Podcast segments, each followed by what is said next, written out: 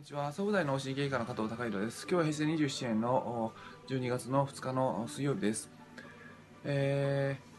ーまあ、昨日その、まあ、団塊の世代の方々があの仕事をお辞めになるときに、まあ、楽しいものを見つけていくということをされると、まあ、そのご自身にとってもその世の中にとっても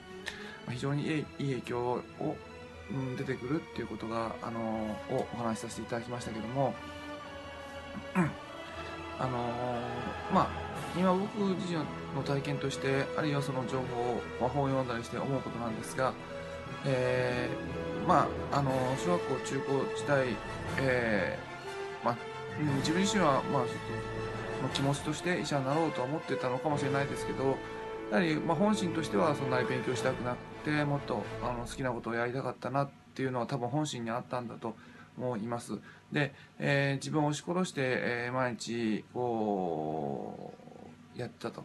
で、そうすると、まあ、本来の自分っていうのが、まあ、出せてない状況で、まあ、その普段の生活を日々生活していくと本来の状況が出てないと、まあ、その感情があまり自分自身に出ないです。で、前の方もあの前の友達もあの僕自身にあのどういう人間かっていうのは分かりにくいので、まあ、心を開きにくいですし、えー、逆を言えば、まあ、大学生になって、まあそのまあ、好きなバスケットをやってたり、えー、していくと徐々に、まあまあ、楽しい友達とかが、あのー、できるようになってきたり、あるいはその開業してから、あのーまあ、つい最近ですけども、まあそのまあ、ちょっとあの休みの時にそのサーフィンとかえーまあ、行くとそこでやっぱりその仕事が離れて、まあ、素の自分というかその、うん、素の感情を出せる自分がいると。でそういったあの自然体の自分がいる時っていうのは自然体の自分に共感するされるっていう友達っていうのは必ず出てきますので、えーまあ、抑え込んでると例えばその自分自身の本心っていうのがあっても、まあ、その本心っていうのは周りから分かりませんから。あのそれに対して、えーまあえー、共感してくれる友達っていうのはそれはもちろん、うん、できません。だけども、まあ、あの好きなことを見つけていく中で、まあ、自分が本当にたまた本当に楽しめるもの、あのー、を見つけて楽しんでいけばやはりそのいい友達に巡り会えてそうすると、まあ、日々、まあ、楽しくなり、えーまあ、いろんな人の出会いがあればはあのその一日一日もいろんなあの深みも出てきますので、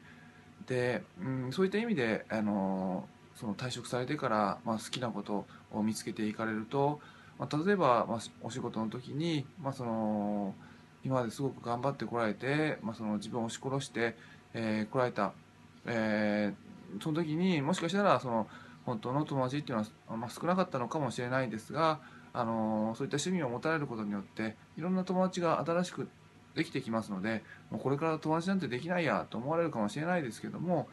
あの新しく友達ができてくると本当に一日一日が楽しんであの深みのあるものになるので、あのぜひあの、まあ、ちょっとその、うん、退職に近い方はどんな楽しみをこれからしていこうかなっていうのを考えながら楽しいあの今のお仕事を頑張っていただけたらなと思うんですが、まあ、あの一番ちょっとその、まあ、患者さん見させていただいて、えーまあ、ちょっときついなって思うのは、あ、まあ、今まですごく自分を押し殺して頑張ってきたんだからあのお酒ぐらい昼間から飲んでもいいじゃないかっていうふうにあの言われる方もいるんですが、あのうんまあ、それでお酒に走ってしまうと現実的にはやはりそれであの周りに迷惑をかけてしまうし、自分も本当は楽しくないのでどんどんどんどん一人のお酒になってしまって寂しくなっていきますので、方向性としてはやはりその、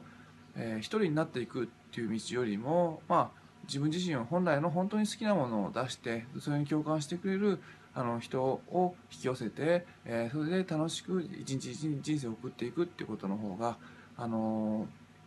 ーえー、周りにあ僕らの立場からすると周りに、まあ、すごくいい影響を与えますので、ぜひ、あの